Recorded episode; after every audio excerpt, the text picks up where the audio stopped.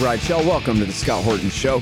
I'm the director of the Libertarian Institute, editorial director of antiwar.com, author of the book Fool's Errand Time to End the War in Afghanistan, and the brand new Enough Already Time to End the War on Terrorism.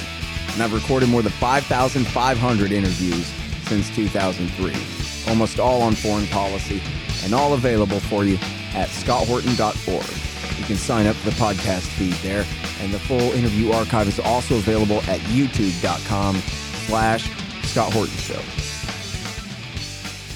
Hey guys, on the line, I've got the great Grant F. Smith. He is the director of the Institute for Research Middle Eastern Policy, IRMEP, I-R-M-E-P. And that's uh, irmep.org. And he's written a bunch of great books about the Israel lobby's influence in the United States, including their illegal shenanigans, including their stealing weapons grade uranium from America and the rest. And he's got this great new uh, podcast, which is essentially the audio book of um, America's Defense Line, or which one of these was it? Anyway. Yeah, that's America's Defense Line plus plus some bonus content. Oh, great. So the masterpiece book is Big Israel. Get it like Big Tobacco or that kind of thing, right? So this is uh, Big Israel. And then uh, America's Defense Line. I guess that means the Justice Department. No wonder we're screwed. Um, uh, but anyway, this thing is great, and I've listened to almost all of it already, and it's in chapters in podcast form, um, and it's really great. And it's about Isaiah Kenen and the origin of AIPAC. So, first of all, what's AIPAC? And then, second of all, who is Isaiah Kenen?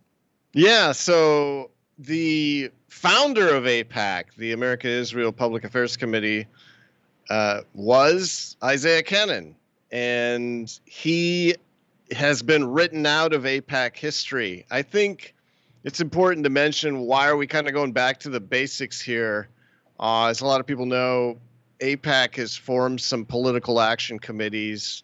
It used to help form PACs with very obscure names to pick and support candidates in regional races, but now they own uh, a couple of their own PACs Democratic Majority for Israel, United Democracy Project, and they pumped $24 million into various races to knock off, uh, from our perspective, knock off candidates who won't be deferential to Israel's government. Uh, but most of the reporting on all of this uh, lacks any historic basis. Like, what is AIPAC? When was it formed? Who formed it? Well, What- even hold that thought for just one second, because Yeah. I'm going to make that same mistake right now and stick with the current thing, which is Yeah. that even though it's called APAC, it's Right. not a hyphen pack like Public Action Committee. It's that's just sort of a coincidence. It's the American, uh, for some reason, it's a silent I, because how the hell else are you going to pronounce it? But it's the American Israel Public Affairs Committee, not Public Action Committee. Public Right. Affairs Committee, which is not a public action committee, but like, let's say I never heard of uh, the regulations uh, about these things. Um, that's an important distinction. Only just now, this year, last year, they begun to erase that distinction, and APAC Right. has gone ahead and created their own PACs. political right? action committees. Uh-huh. Correct. They formed a super PAC and a regular PAC. Okay, so, So what does all can- this mean for somebody like? I mean, what's the difference that they can do now that they weren't doing before, for example? Yeah, well, I mean, they used to they used to signal to a giant group of PACs who they wanted to be uh, favored, and they used to even issue some instructions to allegedly independent PACs about who to spend on. But what it means now is the coordination is much tighter. So they can do so-called independent uh, spending just on ads against a candidate, and they can also contribute to uh, the campaign of, of certain candidates. So what it means now is they're able to much more tightly coordinate their spending so it's more effective.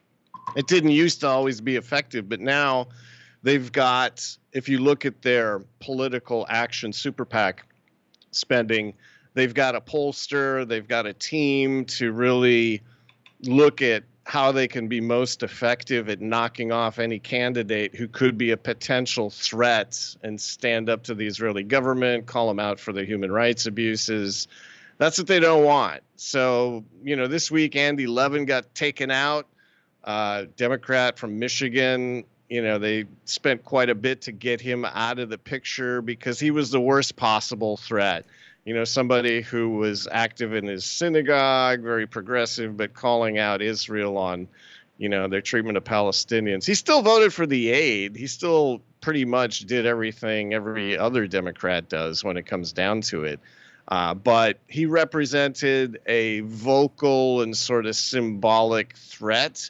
And so they took him out. And so that's the big difference. You know, before they formed those political action committees, AIPAC could signal, it could put out a candidate scorecard, it could send secret memos like Elizabeth Schrayer used to do when she was trying to coordinate a raft of PACs that AIPAC helped set up but didn't actually run.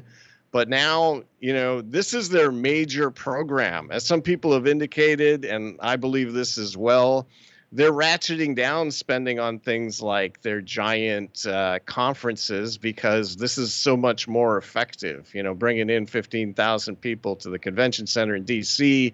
and having uh, sort of a, a roll call of different elected officials to say how great Israel is and how it's the best thing in the world and has to get U.S. support. That's not that's not as effective the protests have grown too big, the infiltration by people holding up signs and saying, you know, what about illegal settlements? They just they're not doing that anymore. So what they're doing is directly directly getting into primaries and elections. So that's a huge difference, the whole political action committee formation. They never had one of those in the drawer. Mm-hmm. Other things they've had in the drawer, the Near East report, a lobbying newsletter that emerged directly from communications that used to be done directly by the Israeli Ministry of Foreign Affairs, the Israel Information Office, and, and that gets back to the history I want to talk about. Um, and they've also had this so called education wing, the American Israel Education Foundation, which is uh, typically taken a third of all members of Congress who are going to an international destination, uh, they've happened to take them to Israel and they also finance the conference that they do every year or have done every year up until 2019 in Washington. So this is another couple of drawers they have in their H Street headquarters. You know, they a lot of these operations don't have any staff like the American Israel Education Foundation. They're really just paper conduits for directing funding uh, from the mothership, which is the American Israel Public Affairs Committee. Yeah. Now, so I think there was a real specific reason why they never had PACs before, right? Something about being able to say we don't have PACs. We're yeah, just... they used. Yeah, yeah, they Go used ahead. to. They used to thrive in saying we are not a political action committee. We do not support candidates for office. We are strictly here to support the U.S. Israel relationship, which is the framing they use to skirt their sordid past of being part of an umbrella that was ordered to register as an Israeli foreign agent. Because the bottom line is, and I go over this in depth in the podcast series you know how Israel made AIPAC. They were set up with Israeli money. They were set up with Jewish agency money as well, which gets Israeli government funding. Uh, and it was coordinated with Israel. They saw Isaiah Kenen. He was taken around Congress people after getting uh, a big aid package, one of Israel's first in the 1950s, the early 1950s, and he was casting about. He's like, should I be a diplomat for Israel? Should I return to my employment with the Israeli Ministry of Foreign Affairs? And they're like, no, no, you got to go back to the U.S. and form, uh, air quotes, American lobby for Israel. And that is exactly what he did. They were funneling cash to him they were funding his newsletter, which was bombarding about 50,000 elites as well as all members of Congress, telling what they should do in regard to Israel. and setting up this massive PR campaign with Madison Avenue to set uh, set the American mindset to, through magazines, the Saturday Evening Post, the New York Times radio station, funding a bunch of uh, Israel. I'm just going to say propaganda, so that they would feel more favorably toward the Israelis and disregard any, you know, pretense of fairness. So, um, you know, AIPAC now, I think they're a lot weaker. The uh, Democratic base that they have traditionally relied on for support is not pro Israel to the extent that it used to be. It's better informed. And so it's kind of a sign of weakness that they've got to use, for example, recently $24 million that they could have used on something else, $24 million to knock out some of the voices that they know and have scored would have been critic from within Congress and possibly dragged other uh, Democrats who, you know, like the money and the support, but uh, want to actually call out the Israelis for their treatment of children, prisoners, want to talk about the illegal settlements, want to talk about the constant military, you know, harassment of Palestinians, and AIPAC just can't have that.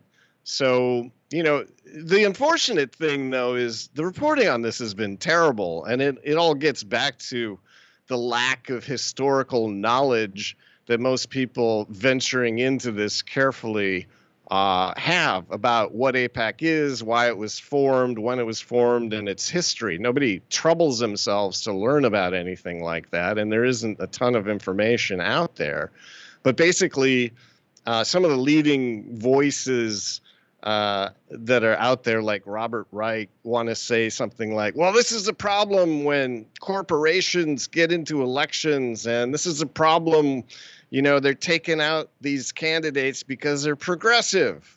And that's BS. They don't really care that they're progressive. The only thing that matters to AIPAC, and the only thing that ever has mattered to AIPAC, is whether they're going to be compliant with what the Israeli government wants in terms of aid and so if you take a very cynical sort of quantitative look, you know, what's the value of an Andy Levin uh, in Congress to AIPAC? Well, take the uh, entire amount of foreign aid going to AIPAC this year, plus a billion dollar subsidy for their Iron Dome missiles.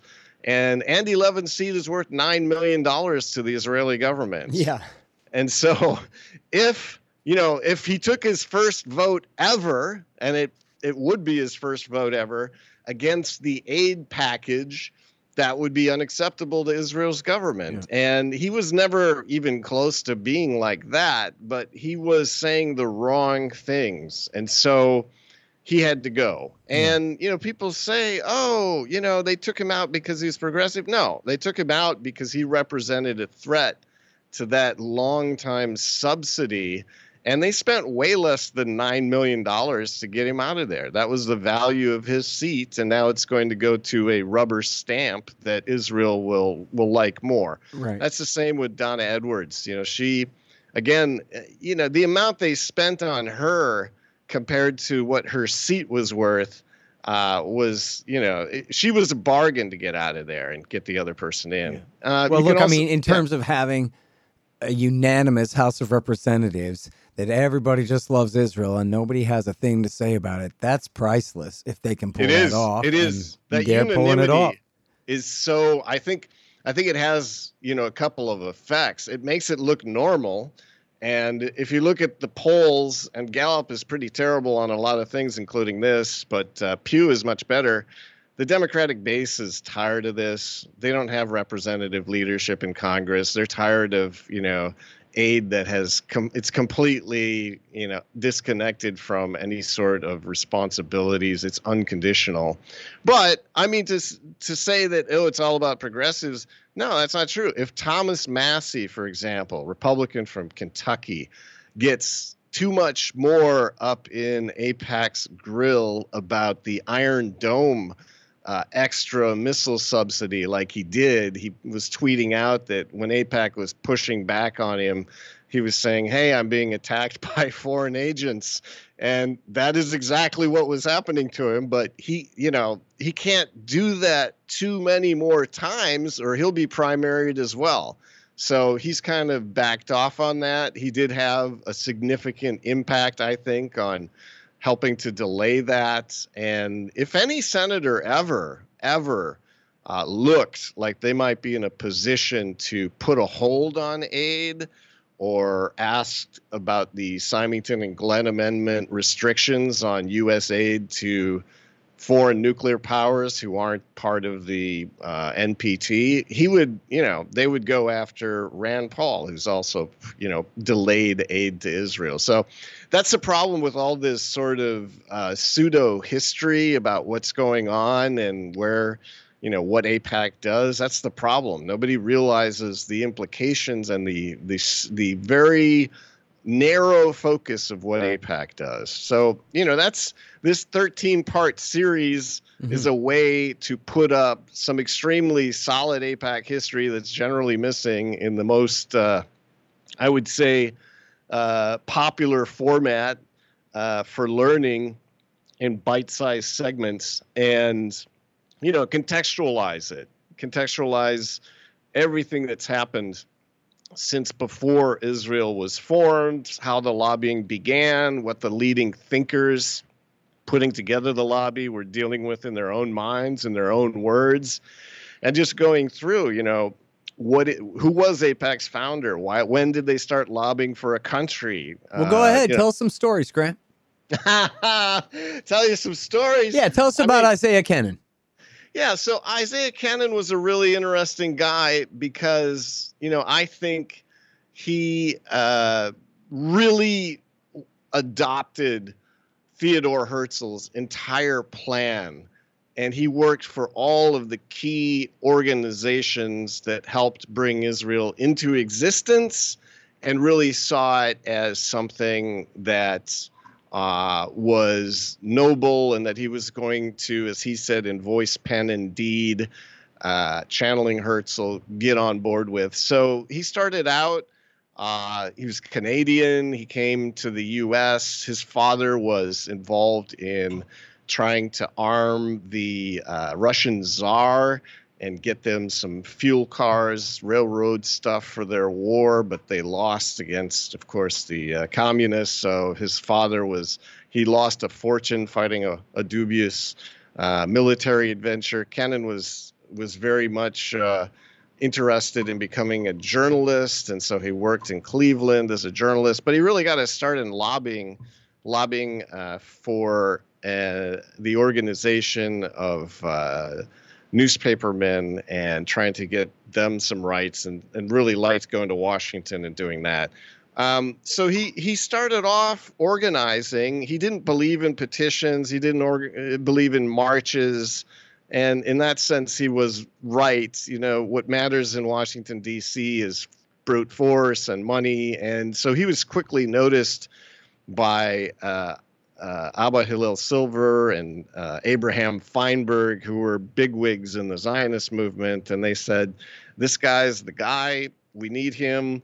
He was an advocate for the formation of Israel at the pre-state organization called the Jewish Agency. He went on study commission findings uh, in the 40s to look at the situation in Palestine, and then was a UN spokesperson to uh, lobby for the formation of Israel. He was on the Israeli Ministry of For, uh, Foreign Affairs payroll. He was on the Jewish Agency payroll. But they ran into problems with the IRS. They ran into problems with the US because they're getting all their money from abroad. And so, as I mentioned earlier, he had to set up a nucleus of an organization in the US that they could credibly say was a an American, again air quotes, uh, lobby for Israel and try to position it as a grassroots movement. And they had a very difficult time funding it. They had a very difficult time uh, presenting it as anything like a grassroots movement. And they quickly ran into problem with problems with Eisenhower, with Kennedy, they ran into problems because you know senators were feeling the heat, feeling the pressure as they were putting out all of these propaganda uh, statements that were really just basically Israeli government positions. And uh, Senator J.W. Fulbright was angry about it. He wanted to know how they were being funded. He wanted to know why Isaiah Kenen stopped registering as an Israeli foreign agent with the Justice Department uh, when he was essentially doing the same thing that the Israeli Ministry of Foreign Affairs and Jewish Agency was paying him to do. And so there was a huge battle, uh, which led to Kenen quickly fleeing the United States and going to Iran, which is a big Israeli ally at the time, and then visiting Africa while his organizations and network were being subpoenaed and documents were being seized, and there were hearings in the Senate, and hearing uh, there was uh, registration order issued by the Justice Department. So, you know, Kenen survived into the mid 70s and they managed to get through all of these calls for accountability because, you know, they were providing the one thing that American politicians need most. As Abraham Feinberg, who is again this big Democratic Party fundraiser, said, kind of like Haim Saban today, uh, he was a one issue guy, and his issue was Israel, and he was getting all sorts of funding from Israel, like for a Coca Cola bottling plant later, and he was very much uh, involved in all sorts of financial transactions, but he was determined to make sure that American politicians got enough money that they would ignore virtually everything Israel was doing in the United States, whether it was the nuclear weapons program, which Feinberg helped fund uh, by funding all sorts of organizations in Israel, or, you know, this stealth lobbying campaign. Hang on just one second. Hey, y'all, they've got great deals on weed at thehempspot.com. The hemp spot specializes in Delta 8 tetrahydrocannabinol instead of Delta 9, so they can send it straight to you anywhere in America. Recently, a friend moved and didn't have a guy in his new town, but then he heard about the hempspot.com on my show and was saved, figuratively and literally, because if you use the promo code Scott, you get 15% off every order and free shipping on any order over $100. Legal jams, bud, gummies, and the rest in your state thehempspot.com. Spell the THC. You guys, my friend Mike Swanson has written such a great revisionist take on the early history of the post World War II national security state and military industrial complex in the Truman, Eisenhower, and Kennedy years. It's called The War State. I have to say, it's the most convincing case I've read that Kennedy had truly decided to end the Cold War before he was killed. In any case, I know you'll love it. The War State by Mike Swanson. So they, you know, his quote was, I provided them with the money or with what they needed, which was campaign contributions. He did a uh, audio interview at the Truman Library about that. Harry S. Truman was basically putty in the hands of Feinberg and the organizations of proto APAC. I mean, he uh, reluctantly recognized the state of Israel over the objections of his state and war departments. He was very uh, tepid in revising the statement of recognition. He really resented the pressure that was being put on him. But right after recognition, he quickly went to the same people pressuring him to organize his whistle stop campaign.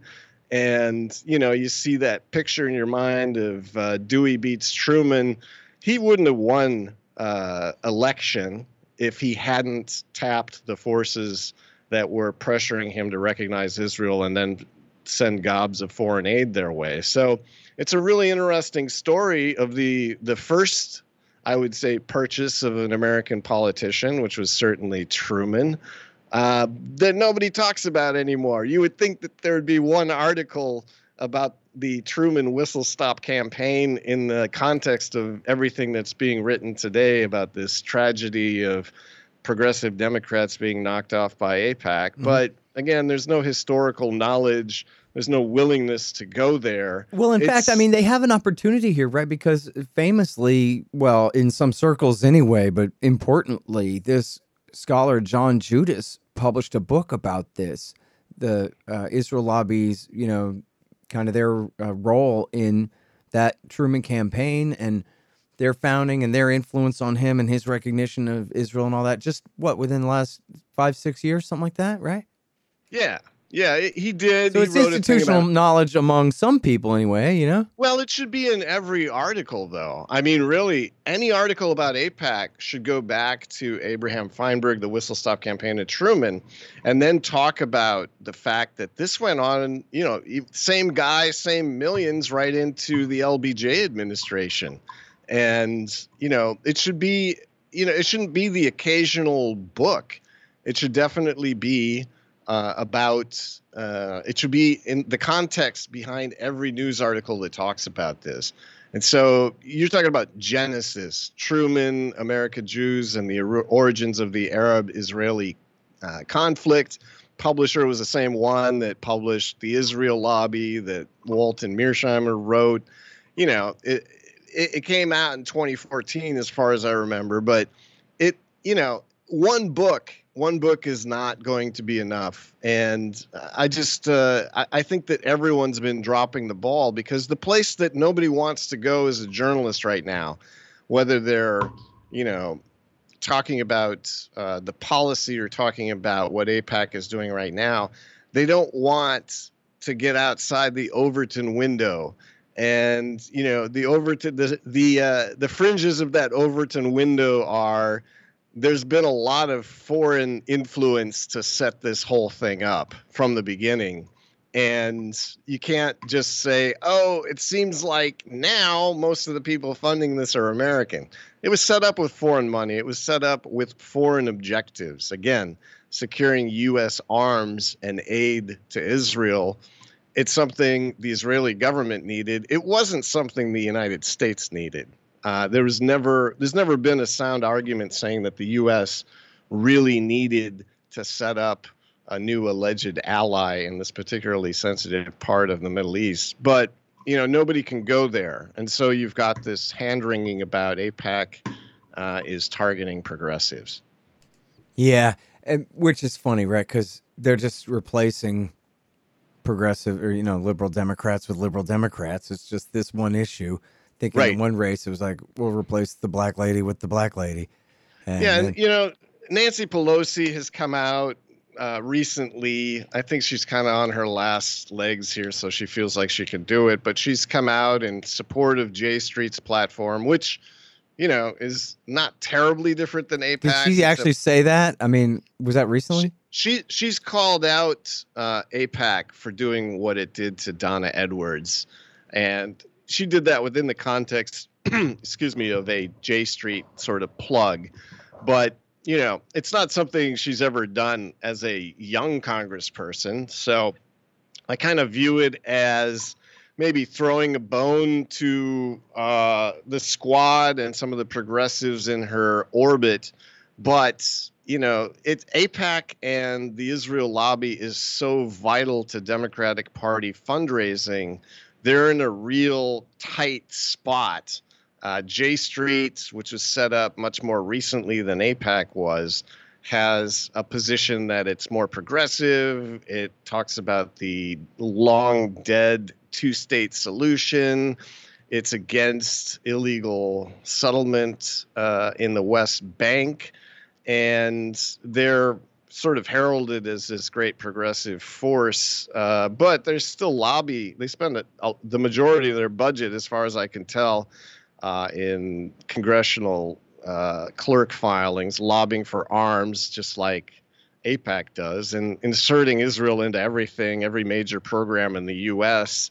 to kind of give them an edge in terms of development and uh, other opportunities. So, you know, it's it's a very mild thing. What the Democratic Party cannot do is begin to put in any party platform saying we oppose settlements, we're going to condition foreign aid, uh, we will no longer allow a blank check for Israel's treatment of child prisoners, which is a big Betty McCollum uh, program. They can't do that because they need the funding uh, one of the heads of Emily's list was on a panel and she talked about how they're basically going to Israel lobby donors for every uh, major campaign startup, and that's where they're getting their startup money.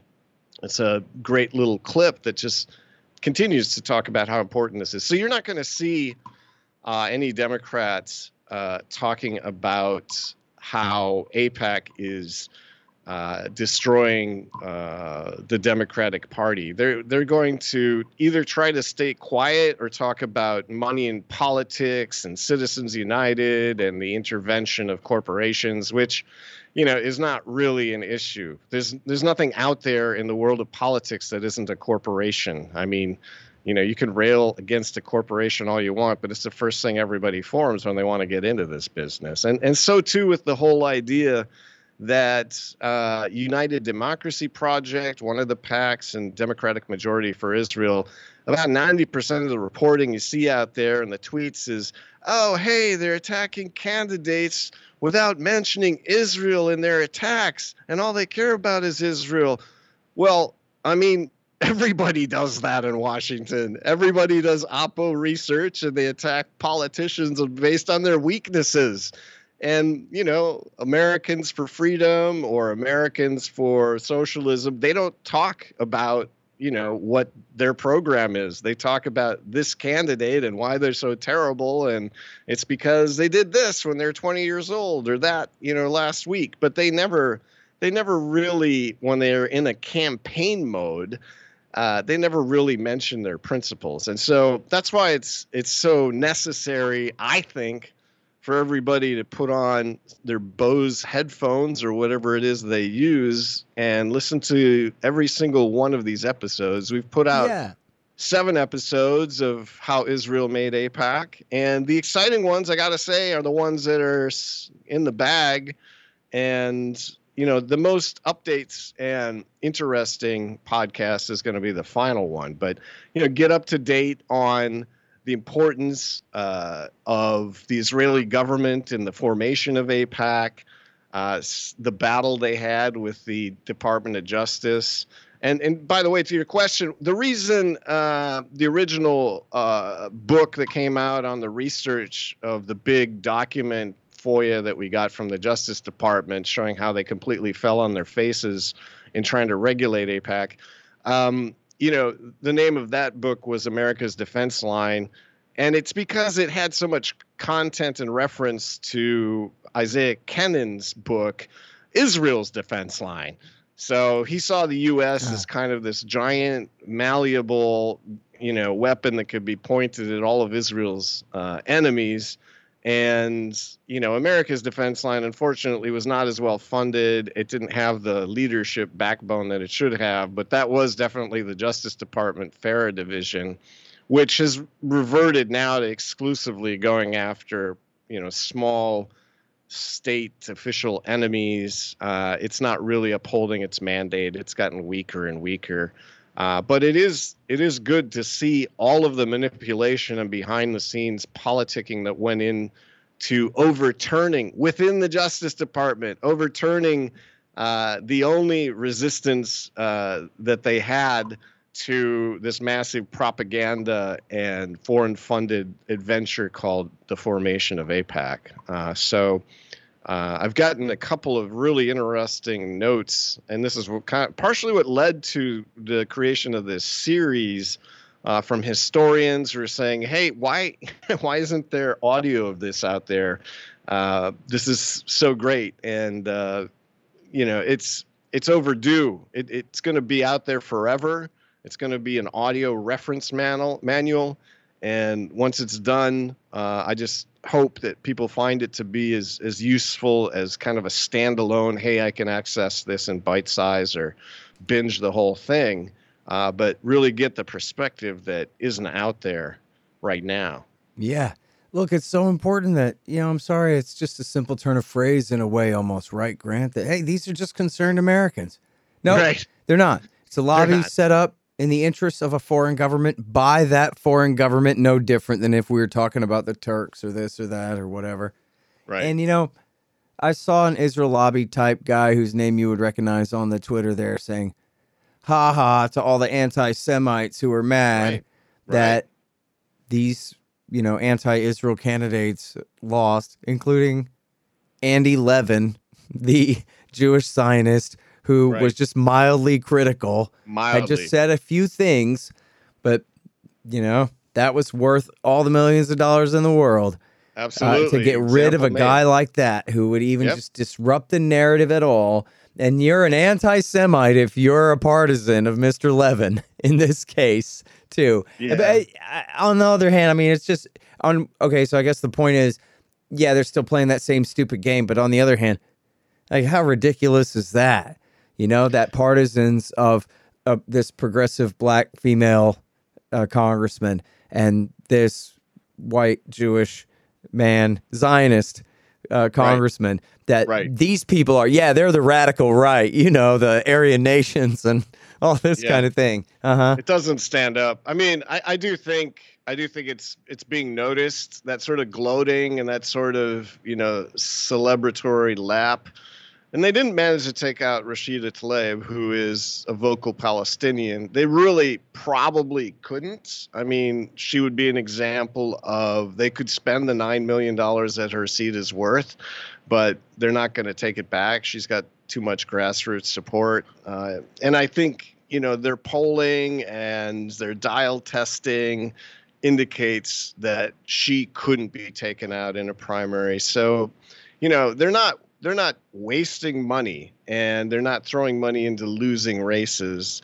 And that's another reason for AIPAC to form a pack. Before trying to coordinate NORPAC and some of the other stealth Israel lobbies that had very obscure names, it was very difficult and they weren't supposed to do it. So, you know, it's uh, it, it was a real chore to try to take people out. They had to engage in things like, you know, sort of. Uh, they call them spoiler candidates. They ran Ed Valens in California so they could get a rubber stamp into uh, office over there, and the AIPAC directors were in charge of that. But they had a they had a difficult time. Campaign finance laws laws were a lot tighter in the 80s and 90s, and so this represents, I think, just major inroads in campaign finance. And I I honestly think they're going to be spending so much money and tapping their donors uh, so much that uh, probably not going to see things like conferences uh, in the near future. I think they're going to be tapped out uh, spending on races. But another good thing that's happening is, at least for uh, the PAC, is that you can see who's funding AIPAC. And one of their strengths has been donor secrecy when they were just, you know, doing the 501c4 thing now uh, at least the ones that are giving uh, to candidates there have to be public disclosures of who's funding them.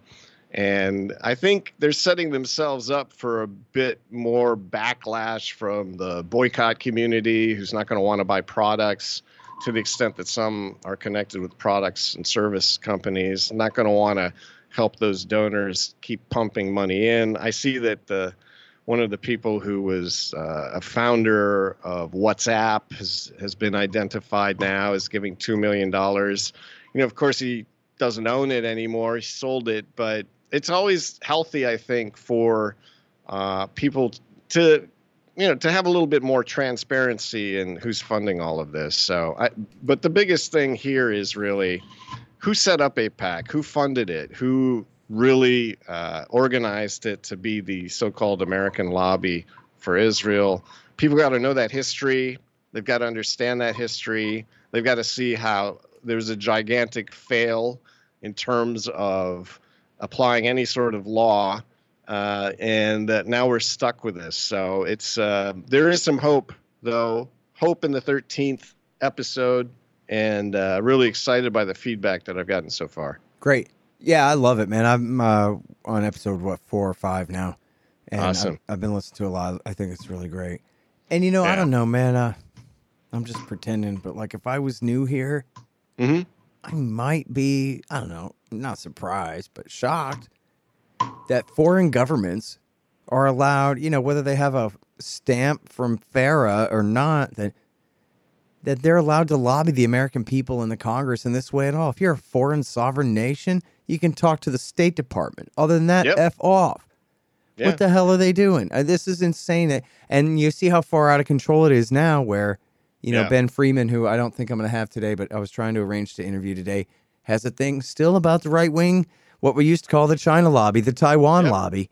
Yep. um, and their role in getting, you know, everybody wondered why is Pelosi doing this? She has her own foreign policy that you know Biden doesn't want her to go. She goes to Taiwan anyway. And then the answer was, oh, guess what? Is Dick Gephardt and Tom Daschle are Oh lobbyists for the Taiwanese Hawks, Oh and so God. they were the ones who had, and it was all just about money. The whole Right. thing is the again the flea wagging the dog, and just think Yep. where and Ben Freeman has agreed about this, whether we're talking about Ukraine, whether we're talking about Saudi Arabia or Israel or Turkey, uh, or probably England too, that these nations have far more influence on American foreign policy than the American people have. In fact, we have none at all compared to them. And we're No. nobody compared to them when they should, again, have an ambassador, and that's it.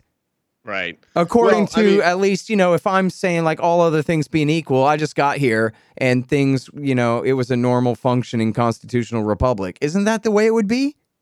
It would. It would indeed. I mean, I, I hate to keep going back uh, to the oligarchy report, but you know, the American voter has re- remarkably little influence on any U.S. policy. If you if you divide it up Yeah. Into tranches and look at what they want compared to what's actually implemented, it's all the special interest groups and big funders. And the average American has close to zero influence on any policy. But Freeman's work, I mean, incredible stuff 175 million going into think tanks between 2014 and 2018 absolutely right um, I, I think it's uh, you know By the way, that is such chump change. We're talking about foreign sovereign governments with Right. billion dollar budgets. It's the same as Lockheed that makes tens, literally tens of billion, always north of 50. Well, at least north of 40 a year. Tens of Yeah. billions of dollars off of the Pentagon. And then they spend a measly couple of 10 million financing a few think tanks. Give me a yeah break. but, but but look What what, a you racket. can do and what i can do with much less i mean for a think tank it's a it's a, a significant amount of money Sure. Um, yeah, you know, exactly. like that's the whole point, know, right? they wouldn't know what to do with a hundred million there'd be no one left to buy i mean Yeah. yeah, it's amazing. Uh, a couple of steak dinners will do you, you know? Yeah, right.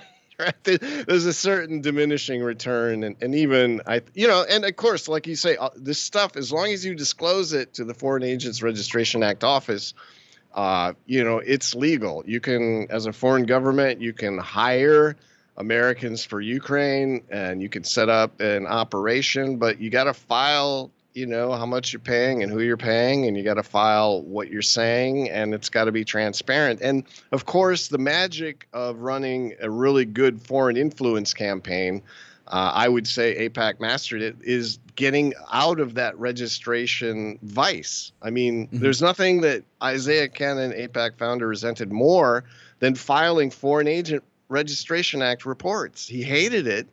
And he always filed the minimum, and he was constantly conspiring uh, openly how to get out of that transparency initiative. And, you know, the uh, 8.5 million got her, you know, pumped into think tanks.